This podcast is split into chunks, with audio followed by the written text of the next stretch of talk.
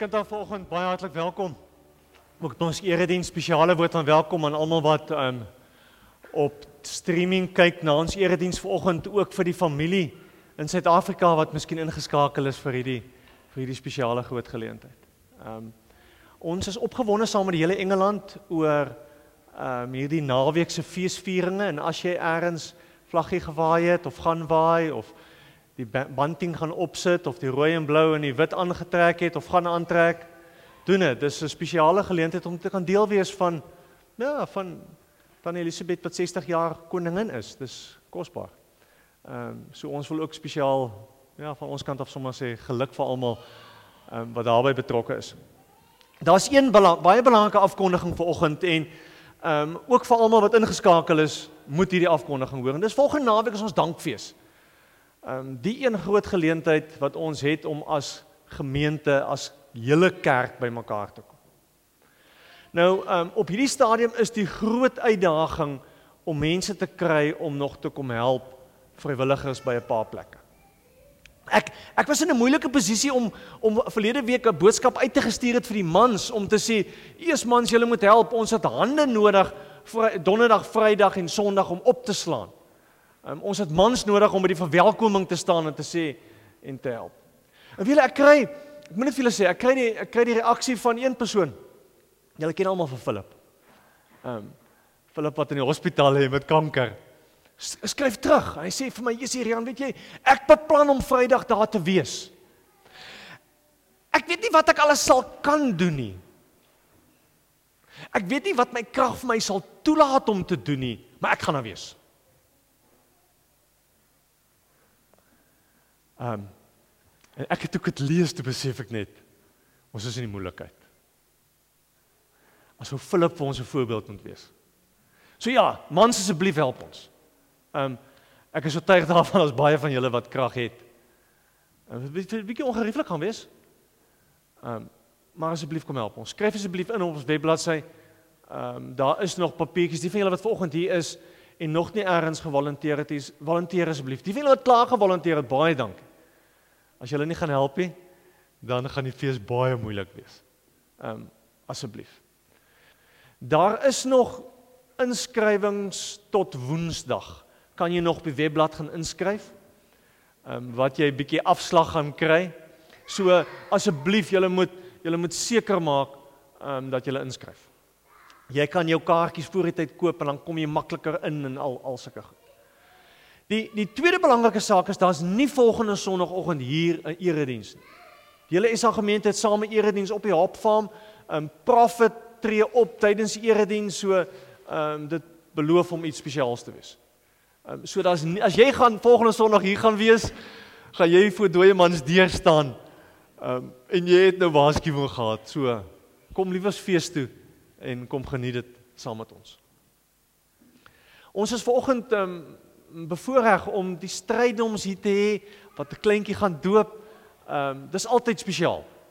Ehm um, dat ons 'n familie so saam met ons kan hê um, om die Here se naam groot te maak en daarmee so vir die familie wat saam met hulle gekom het en saam met hulle die dag kom vier is. Dis 'n spesiale naweek waarom om, om 'n kleintjie te doop, so wonderlik. Voordat ons hierdie erediens begin, ehm um, kom ons raak stil en ons ehm um, bid die Here se seën af op alles wat vanoggend gebeur.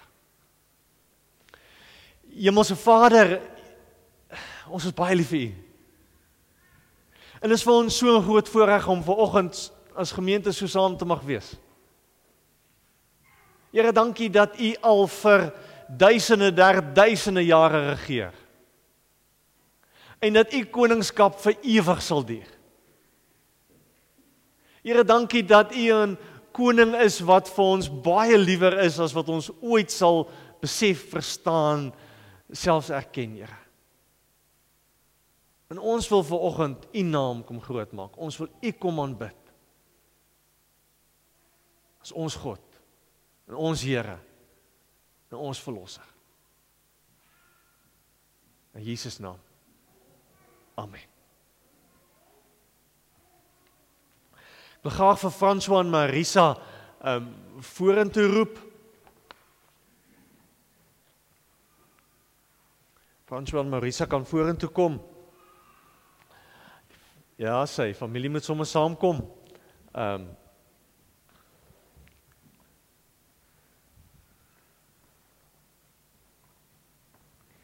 Die doop kom vertel vir ons dat God ons koning is. Die doop kom vertel vir ons dat God vir ons kinders lief is lank voor ons lief raak vir hulle. Die doop kom vertel vir ons dat God in ons kinders belangstel en met ons kinders se pad wil stap. En en as ons as ons kinders doop, dan is dit ons getuienis. Dat God eerste uitreik. Eerste belangstel, eerste liefhet en dat God beloof dat hy betrokke gaan wees in hierdie kleintjie se lewe. En dat hy spesiaal hierdie twee ouers gekies het om daai verantwoordelikheid op te neem. Om ma en pa te wees vir klein Mia. Ek gaan vir julle vier vrae vra waarop julle hardop moet antwoord vir die gemeente. Eerste vraag is Bely julle dat Jesus Christus julle persoonlike verlosser en saligmaker is? Want die doop is 'n geloofsbelijdenis. Dis ouers wat kom en sê ek glo genoeg in hierdie God dat ek my kind vir hom dra. Bely en glo julle dat Jesus Christus julle verlosser en saligmaker is. Die tweede vraag is Bely julle dat God lankal reeds vir julle kind lief is en dat hy beloof om betrokke te wees in julle kind se lewe. Die derde vraag, beloof julle om hierdie kind van wie julle pa en ma is na die beste van julle vermoë groot te maak en te laat groot maak, te onderrig en te laat onderrig sodat sy eendag die Here leer ken. Vierde vraag is Bely julle dat die leer wat in die kerk geleer word, die ware en volkomme leer van die saligheid is. Met ander woorde, as sy groot word in die kerk tussen die mense, gaan sy die Here leer ken. Julle besef natuurlik dat julle medepligtig is om haar te help grootmaak. Om vir hierdie ouers te help bid. Julle besef nou natuurlik dat dat julle medeverantwoordelik is om om op so 'n manier te lewe dat hierdie familie agterkom hy's 'n gemeente wat vir die Here baie lief is. Hardop so die gemeente kan hoor wat is julle antwoord. Ons het 'n gebruik in die gemeente dat pa vir die gemeente kom sê wat die klein ding se naam is hardop sodat almal dit kan hoor. So ek wil sommer vra dat jy miskien net vir die gemeente sal aankondig Fransjo wat wat haar naam is. Moet sê dit gou weer dan mooi hardop dat almal dit kan hoor. Jy moet maar weer sê jong, hierdie hier's klomp ander kinders hierso wat die Ons dogter se naam is Mia Madeleine. Mia Madeleine.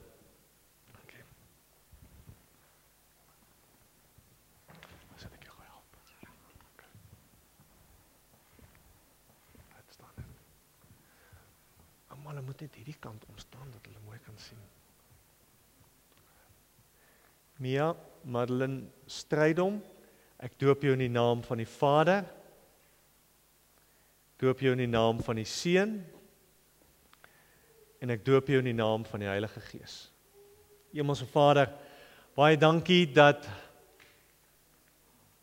ons vir klein Mia na U toe mag bring.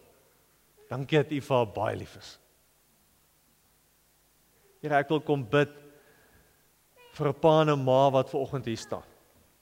Ek wil kom bid vir Fransjo en Marisa en ek wil vra Here dat U op 'n wonderlike manier vir hulle sal gebruik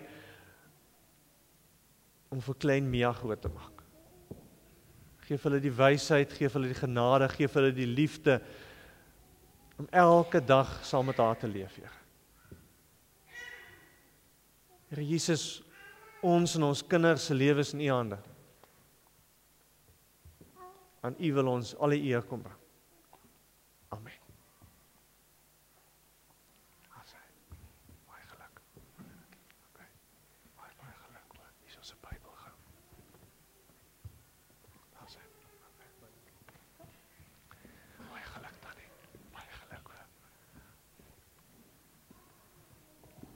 Maar daai man mooi kyk, hy het al afgevoeter hier van die van die verhoog af.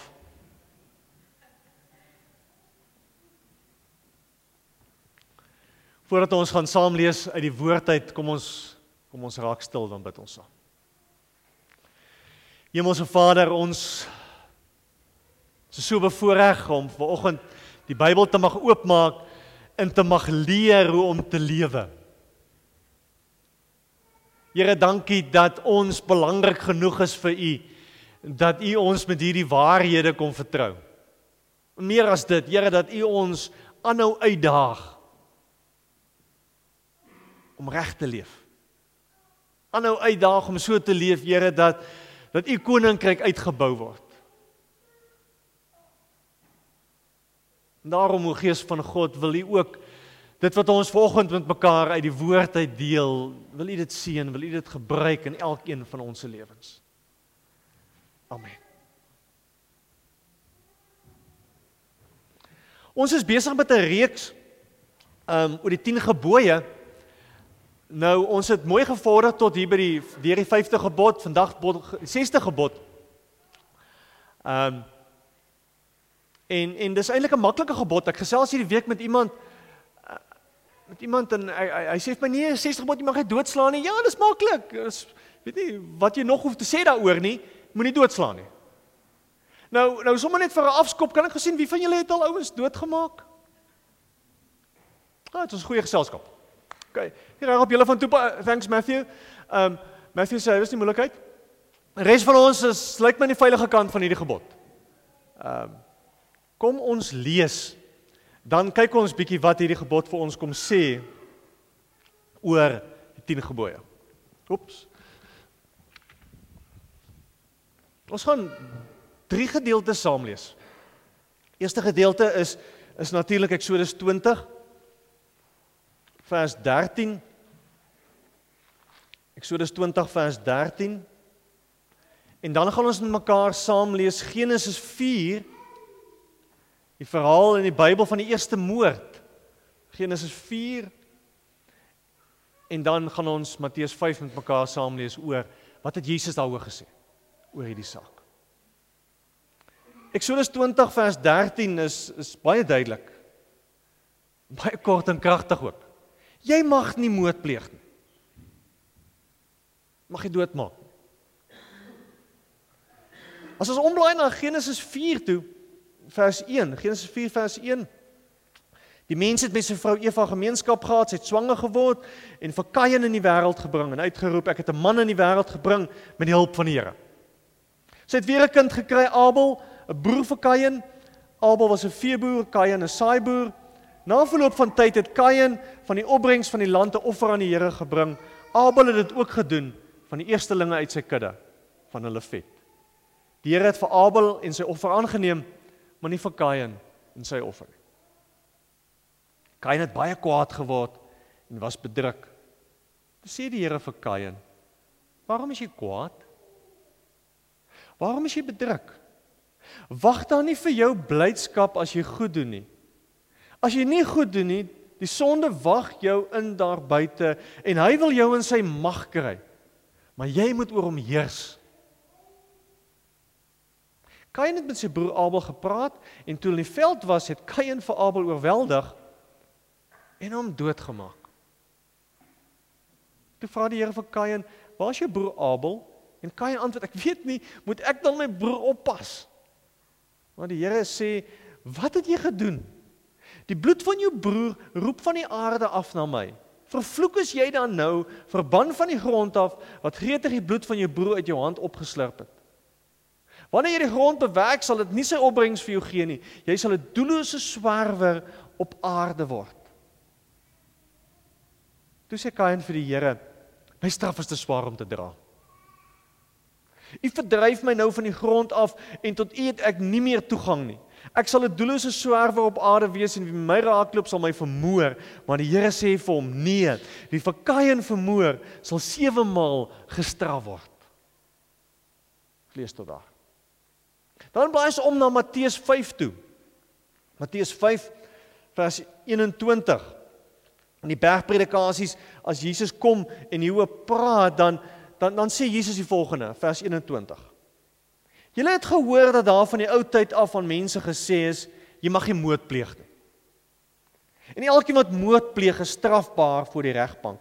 Maar ek sê vir julle elkeen wat vir sy broer kwaad is is al strafbaar voor die regbank. Verder elkeen wat sy broer uitskel vir 'n gek is strafbaar voor die Joodse raad. En wie hom uitstel vir 'n idioot is strafbaar met die helse vuur. Nou moet ek miskien weer vra, wie het al moord gepleeg? Nou 'n paar meer hande.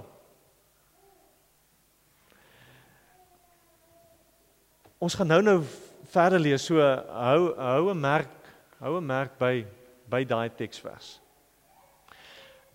Ek dink as ons die 10 as ons na die 10 gebooie kyk, dan dan lees ons hom baie keer uit 'n hoek uit wat sê mag nie, mag nie, mag nie. So die implikasie is baie duidelik van die 6de gebod, jy mag nie doodslaan nie. Maar as jy nie dood mag slaan nie, wat moet jy dan doen?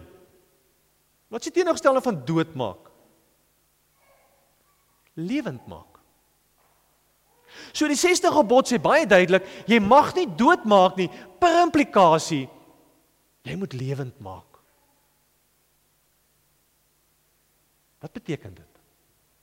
Miskien moet ons net eers gaan kyk en sê, hoe maak ons dood? Ons moet altyd onthou, lewe is kosbaar. God het God het ons as mense geskep. En God het gesê dis baie goed. En God het lewe vir die mens kom gee. En lewe is 'n gawe uit God se hand uit. En as daar een ding is wat die wetenskap nog nooit kon regkry al die eeue nie, dan was dit om lewe te skep. Kon nie.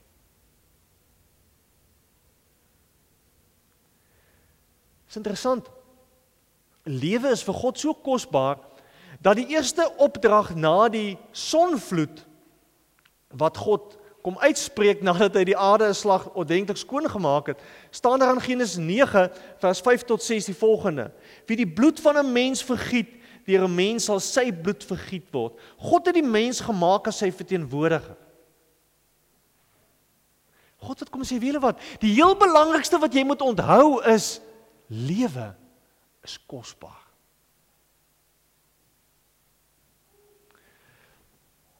Om dood te maak vat ons dus iemand se lewe weg. Om dood te maak, vat ons dus weg wat vir God belangrik is. Beperk ons iemand se lewe, maak ons iemand minder mens. Ja, en en en doodmaak het verskillende forme. In elkeen van hierdie groot forme het, het, het is 'n lang debat oorloë, die hele saak oor oorloë, oor doodstraf, oor genade dood. Iets wat miskien wat wat wat miskien op ons tafel baie sterk lê is 'n saak van abortus. Ek het sommer interessante statistieke gelees dat hulle sê net 1% van alle aborsies wat in die VK plaasvind is omdat die ma se lewe in gevaar is. Dis oké. Okay. Dis oké. Okay. Net 1% van aborsies omdat die ma se lewe in gevaar is. Net 1% van aborsies wat plaasvind is as gevolg van verkrachtings. Minder as 1% van aborsies wat plaasvind is as gevolg van die moontlikheid van 'n misvormde fetus. So 97% aborsies wat plaasvind is nie regtig nodig nie. Dalk dalk is ons nie skuldig aan hierdie groot dramatiese goed Maar ons almal dra die kiem van doodmaak binne in ons. Ons het die storie gelees van Kain en Abel. Ons het gelees hoe hoe Kain op 'n punt kom en sy broer doodslaan. Eerste familie wat uit die paradys uitkom, eerste ding wat ons lees is hulle slaan mekaar dood. So as as jou kinders taamlik met mekaar stoei en beklei, goeie geselskap. Dis maar omdat ons almal uit die paradys uitkom dat ons daarmee sukkel. En weet julle wat? Die verhaal van Kain en Abel wil eintlik vir ons kom sê, dit kan met enige een van ons gebeur.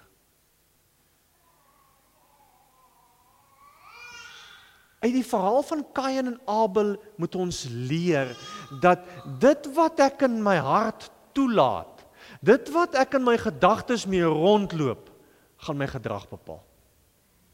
Kain was kwaad, Kain was afgunstig, Kain was teleeggesteld, Kain het gevoel sy broer is voorgetrek, Kain het later dit so erg beleef dat hy sy broer doodslaan. Jy moet baie mooi onthou. Niemand roof raak jy oggend wakker in 'n rooferbank nie. Jy gaan sit en beplan dit, beplan dit, jy dink daaroor, teken die planne, werk werk jou ontsnappingsroete uit. Al die opsies vir maande maande beplan jy dit. En dan roof jy 'n bank. Moord is dieselfde. Dis hoe ek al die negatiewe emosies binne in my toelaat wat enig op 'n manier ontplof in wat ek sê en wat ek doen wat ek nie half kan verstaan waar kom dit vandaan nie. Jesus se verduideliking is miskien is miskien duideliker. Kom ons kyk weer na Matteus 5 vers 21. Jesus kom eintlik en hy sê wiele wat ons almal is moordenaars. Want almal van ons is op 'n punt wat ons soms vir ons broers kwaad is. Ons ons almal is baie keer op punt wat ons vir mense sê, "Man, you stupid fool." Jou gek, jou dwaas. Ons ons almal het al ergens op ons op 'n punt in ons lewens vir mense uitgeskel as 'n idioot. So ons almal is skuldig op 'n sekere vlak selfs 'n onrespekvolle hanteer van iemand, selfs 'n onrespekvol manier wat jy praat met iemand, maak jy iets in daai persoon dood. Iets vir die Here gemaak het.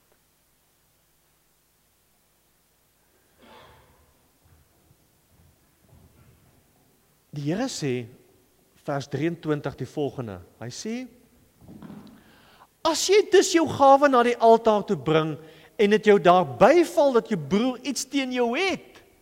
As jy kerk toe kom en kom worship en jy kom agter hier's 'n verhouding wat nie reg is nie, is dit so belangrik hou op worship. Gemaak reg. Jou worship is van geen waarde as daai verhouding nie reg is nie. Dis so belangrik dit vir die Here is.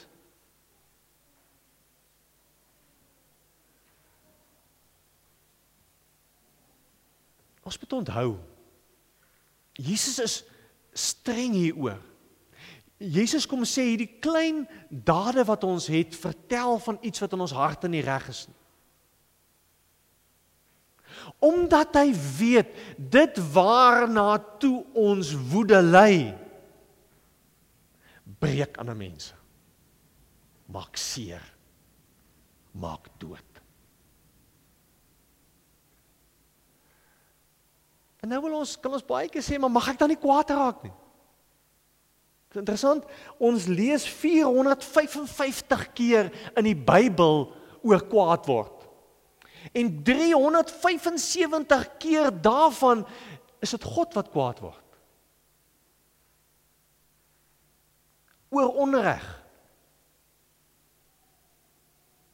As ons nie 'n God gehad het wat kwaad geword het oor onreg en onregverdigheid en die manier wat mense hanteer word nie, dan was ons geloof in die moeilikheid.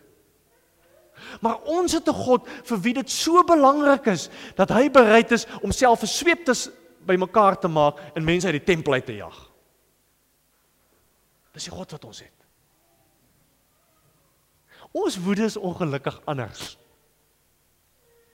Ons word kwaad omdat ons te nagekom word, omdat ons seer kry, omdat ons nie ons sin sin kry nie, omdat mense met ons lelik is. Is interessant die woord road rage. Het al die woord gehoor eers? Road rage. Dis blykbaar eers in 1997 in 'n woordeboek opgeneem. So baie moderne woord vir ons moderne mense om ons moderne woede 'n vorm aan te gee. As as julle nou maar dink aan die gesprekke wat 'n mens het oor hoe baie keer sê mense if looks could kill. Wat beteken dit? Of of iets soos I wish people dead. Dink hoe maklik is daai goed deel van ons gesprekke. Dink maar aan die samelewing waarin ons is, hoe ernstig is hulle oor anti-bullying. Oor oor racism, oor seksisme. Hoeveel hoeveel word daar geskryf en gekla oor Engelse woord is abusive language and behavior. Ons 'n samelewing geword waar deur woede gevoed word. Dink maar aan hierdie oog vir oog tipe mentaliteit wat daar is onder ons. Wat ons mekaar sê, ons is in die moeilikheid. Hierdie 60 gebod is vir ons bedoel. Wat doen ons gewoonlik? Party van ons ontplof. Ander kry stilstype. Ander manipuleer. Ander klim in 'n boksie en sê hy fooi tog arme ek kies die wêreld is om lelik met my. Ander slaan terug en maak seer. Baie maniere hoe ons dit doen. En elkeen van ons se maniere verskil. Maar nie een van dit is reg nie. En nie een daarvan is beter as die ander een nie. Ons is almal in die moeilikheid. Ons maak dood deur wat ons sê. Ons maak dood, ons maak seer deur wat ons dink. Ons maak seer, ons maak dood in die manier wat ons mense hanteer. En die Here sê duidelik ons moenie moord pleeg nie. Ons moenie dit wat hy geskep het met min respek hanteer nie. So aan die een kant moenie doodmaak nie. Aan die ander kant sê die wet natuurlik maak lewend. Daar is 'n manier wat ons kan doen en kan praat en kan dink oor mense wat bydra daartoe om mense meer lewend te maak om mense beter mense te maak. En dis die vraag wat ons vir mekaar moet vra. Hoe kan ons optree? Wat kan ons dink? Wat kan ons sê wat lewe gaan bring? Kom ons blaai gou na die tweede gedeelte in Matteus, toe Matteus 5 vers 38. Daar staan die volgende: Julle het gehoor dat daar gesê is 'n oog vir 'n oog en 'n tand vir 'n tand. Maar ek sê vir julle Julle moet julle nie teen 'n kwadwillige mens verset nie. As iemand jou op die regterwang as iemand jou op die regterwang slaan, draai ook die ander wang na hom toe. As iemand jou hof toe wil vat oor jou onderklere om jou onderklere te eis, gee hom ook jou boklere. As iemand jou dwing om sy goed 1 km te dra, Dra dit 2 km. Gee aan hom wat iets van jou vra en moet hom wat iets van jou wil leen nie afwys nie. Jy het gehoor dat daar gesê is jou naaste moet jou lief hê en jou vyande moet jy haat. Maar ek sê vir julle, julle moet julle vyande lief hê. En julle moet bid vir die wat julle vervolg. Sodat julle kinders kan wees van julle Vader in die hemel. Hy laat immer sy son opkom oor slegtes en goeies. Hy laat reën oor die wat reg doen en oor die wat verkeerd doen. As jy net die liefhet wat vir julle liefhet, wat mooi en nice en vriendelik met julle is, wat loon dit julle dan nog? Verwag. Maak die tollenaars nie ook maar net so nie. As julle net julle broers groet, wat doen julle meer as anders? Maak die heidene nie ook maar so nie. Wees julle dan volmaak soos julle Vader in die hemel volmaak is. Wat moet gebeur? Hoe hoe moet ons lewend maak? Ek dink ses goed. Eerste een is ons het 'n hartsverandering nodig. Daar staan dit baie duidelik in vers 44. Matteus 5 vers 34. Maar ek sê vir julle, julle moet julle vyande lief hê en julle moet bid vir die wat julle vervolg sodat julle kinders van julle Vader in die hemel kan wees. Die Here sê die verandering in ons denke oor hierdie ding begin op ons knieë. Daar waar ons alleen saam met die Here is. Want dan seker goed wat net God kan doen. Hoeveel keer het ons vir onsself al voorgenem om nie te ontplof nie. Om nie stilstype te kry nie om nie terug te slaan nie. Jesus sê, gaan staan op jou knieë. Dis waar hierdie ding begin regmaak. Want ons natuurlike reaksie gaan altyd wees om terug te slaan. Altyd. Ons natuurlike reaksie gaan altyd wees om terug te kry. Seer te maak. Altyd. Met ander woorde, ons het 'n hartsverandering nodig. Die tweede maklik praktiese ding is is ergens op 'n manier moet ons selfbeheersing leer. En julle sal onthou toe ons groot geword het, is daar altyd vir ons gesê man tel tot 10. Voor jy iets sê. Galasiërs 5:22 sê vrug van die gees daarteen is liefde, vreugde, vrede, geduld. Geduld. is iets wat God binne in ons wil kom werk. Iets waarvoor ons onsself doelbewus moet oopstel. So tel tot 10. Die die derde enetjie As ons lees later in Matteus, Matteus 7 as Jesus met mense praat, dan sê hy, weet julle iets wat julle baie goed doen, is julle sien hierdie splinte raak in mense se oë. Maar die balk in jou oë sien nie raak nie. Jesus is goed daarmee. Ons is goed om vir mense te sê, hier daai wie daai ou se fout. Jy weet wat daai ene gedoen het. Jy, jy kan nie glo daai ene tree so op nie. En ons is volmaak. Ja, ons is ons het die foute nie. So op een of ander manier moet ons daai ingesteldheid omgekeer kry en sê, weet jy, daai persoon het baie wonderlike ander eienskappe. Ons hoef nie vas te kyk die mense se foute nie, want mense kyk nie teen ons foute vas nie. Ons het Matteus 5 gelees wat sê as ons net vir mense goed is wat vir ons terug goed is, As ons net mense groet wat vir ons teruggroet, wat maak ons? Ons raak so vies vir die Engelse wat ons nie wil groet nie, maar groet ons hulle. Ek onthou my pa het vir ons kom kuier een keer en hy was baie ontstel die eerste oggend, hy het so int gaan stap.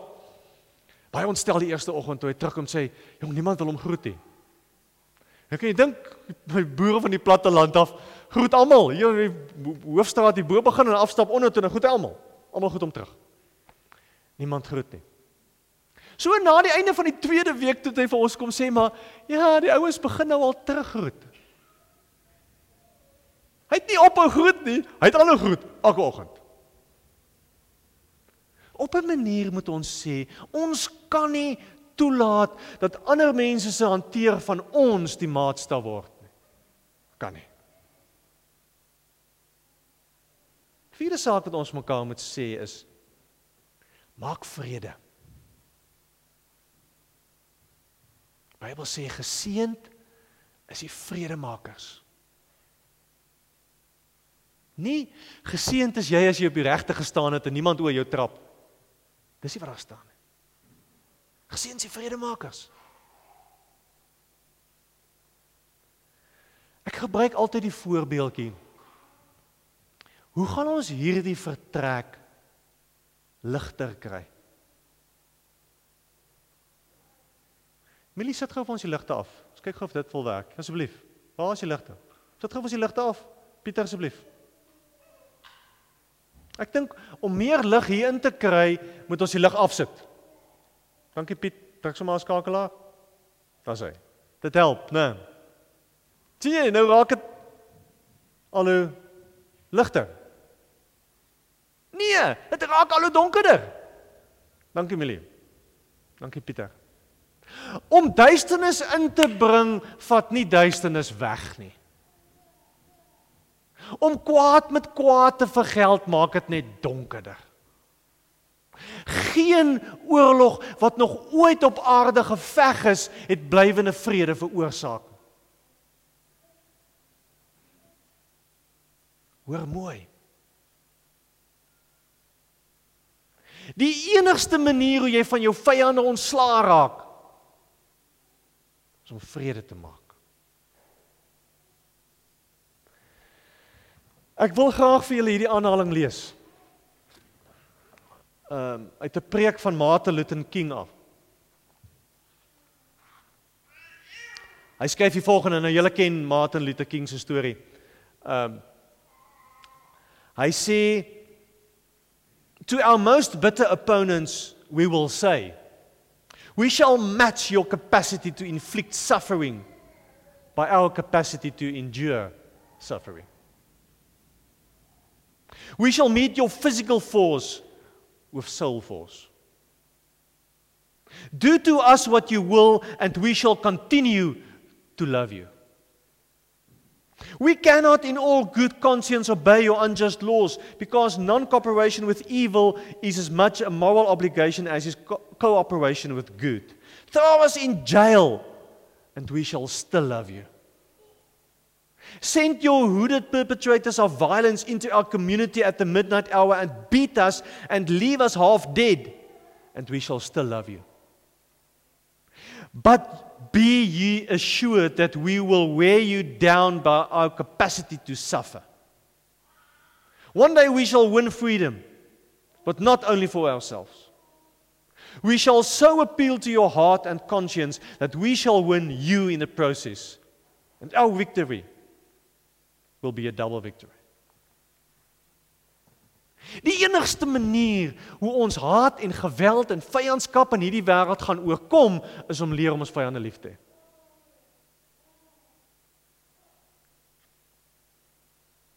Daarom moet ons leer om vinnig te vergewe. Dis maklik. Hoe vinniger jy vergewe, hoe makliker is dit. Hoe vinniger jy bereid is om mense vry te spreek, hoe makliker is dit om lewe te bring.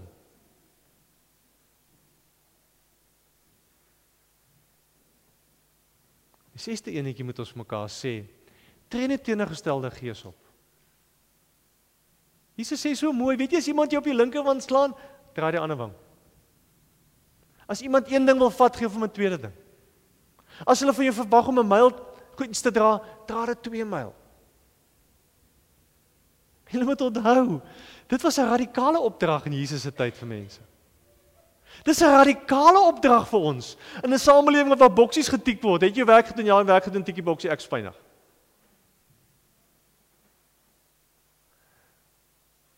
Wie laat ons hierdie goed vir mekaar sê? Dis onprakties, né? Nee. Ja, dit is onprakties. Maar wie hulle wat? Dis presies wat Jesus kom doen het. Hy het die onpraktiese kom doen. Dit wat ons in ons koppe dink nie kan werk nie. Dis presies wat Jesus kom doen het. Die praktiese manier van leef is om te vergeld, is om terug te haat, is om terugseer te kry, is om haatsaam te dra, is om nie te vergewe nie. En wie hulle wat, dwars deur die geskiedenis weet ons dit werk nie. Dit het nog nooit gewerk nie.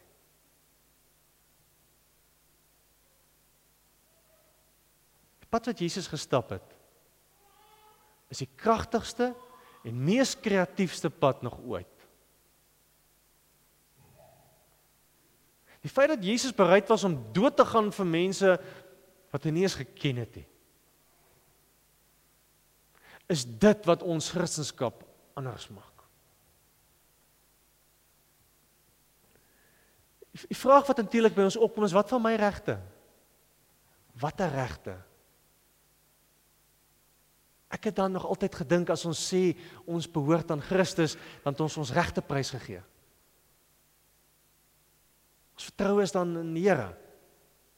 Nie in wat mense en instellings van ons moet dink en sê nie. Ons het nie regte nie. Ons het nie. Want niks van jou regte gaan jou vry maak nie. Niks van jou regte gaan verhoudings beter maak. Niks van jou regte gaan blywende vrede bring. Ek wil afsluit. Die uitdaging is moenie toelaat dat boosheid in jou groei nie. Twee redes. Wiele wat?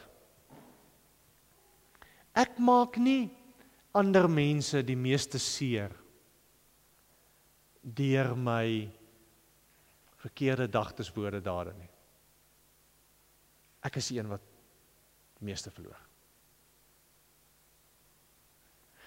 Want deur op so 'n manier op te tree, kom ek myself te na. Breek ek God se beeld in my eie lewe breek ek af. Haat en vergelding en om nie kan te vergewe nie, maak my bitter.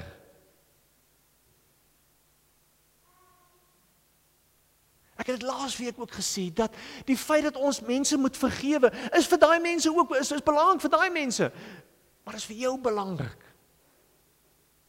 Daar sit genoeg mense by my met wie ek pad stap wat met seere moeilike goed worstel omdat hulle sekere mense in hulle lewe nie kon vergewe nie.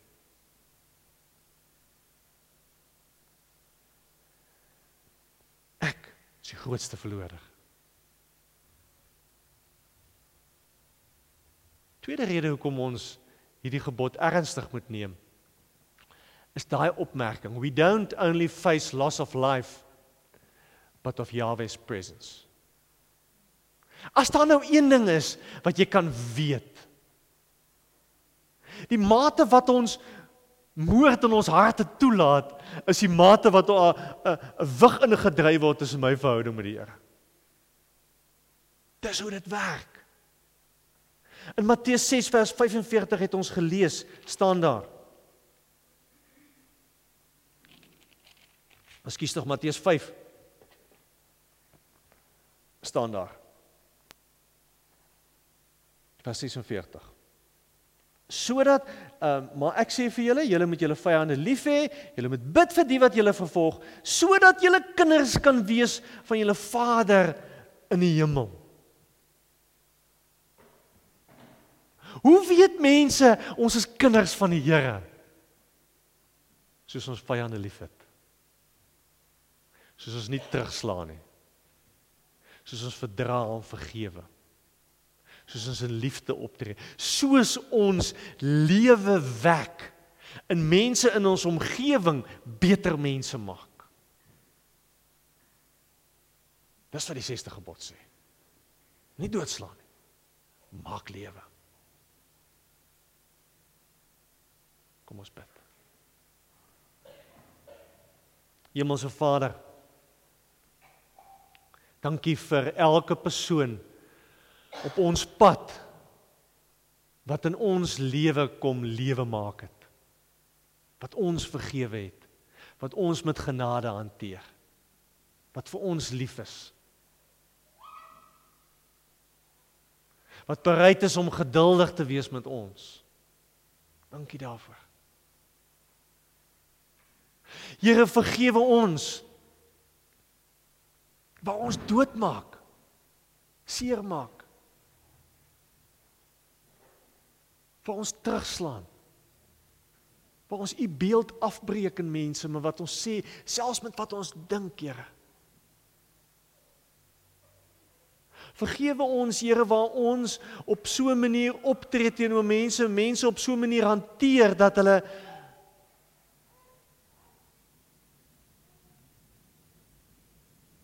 afgebreek word, Here.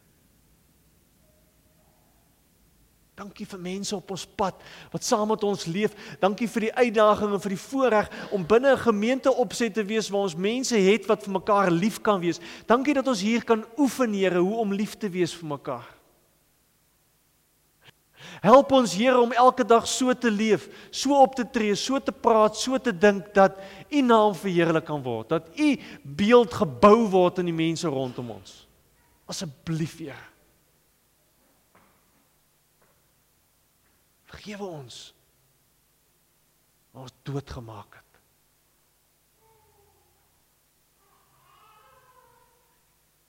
Gees van God, verander ons harte.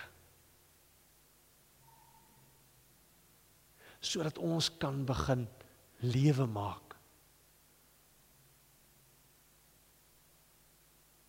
Here Jesus, ons kom kom bid vir die naweek se dankfees. Ons kom bid vir goeie weer, Here.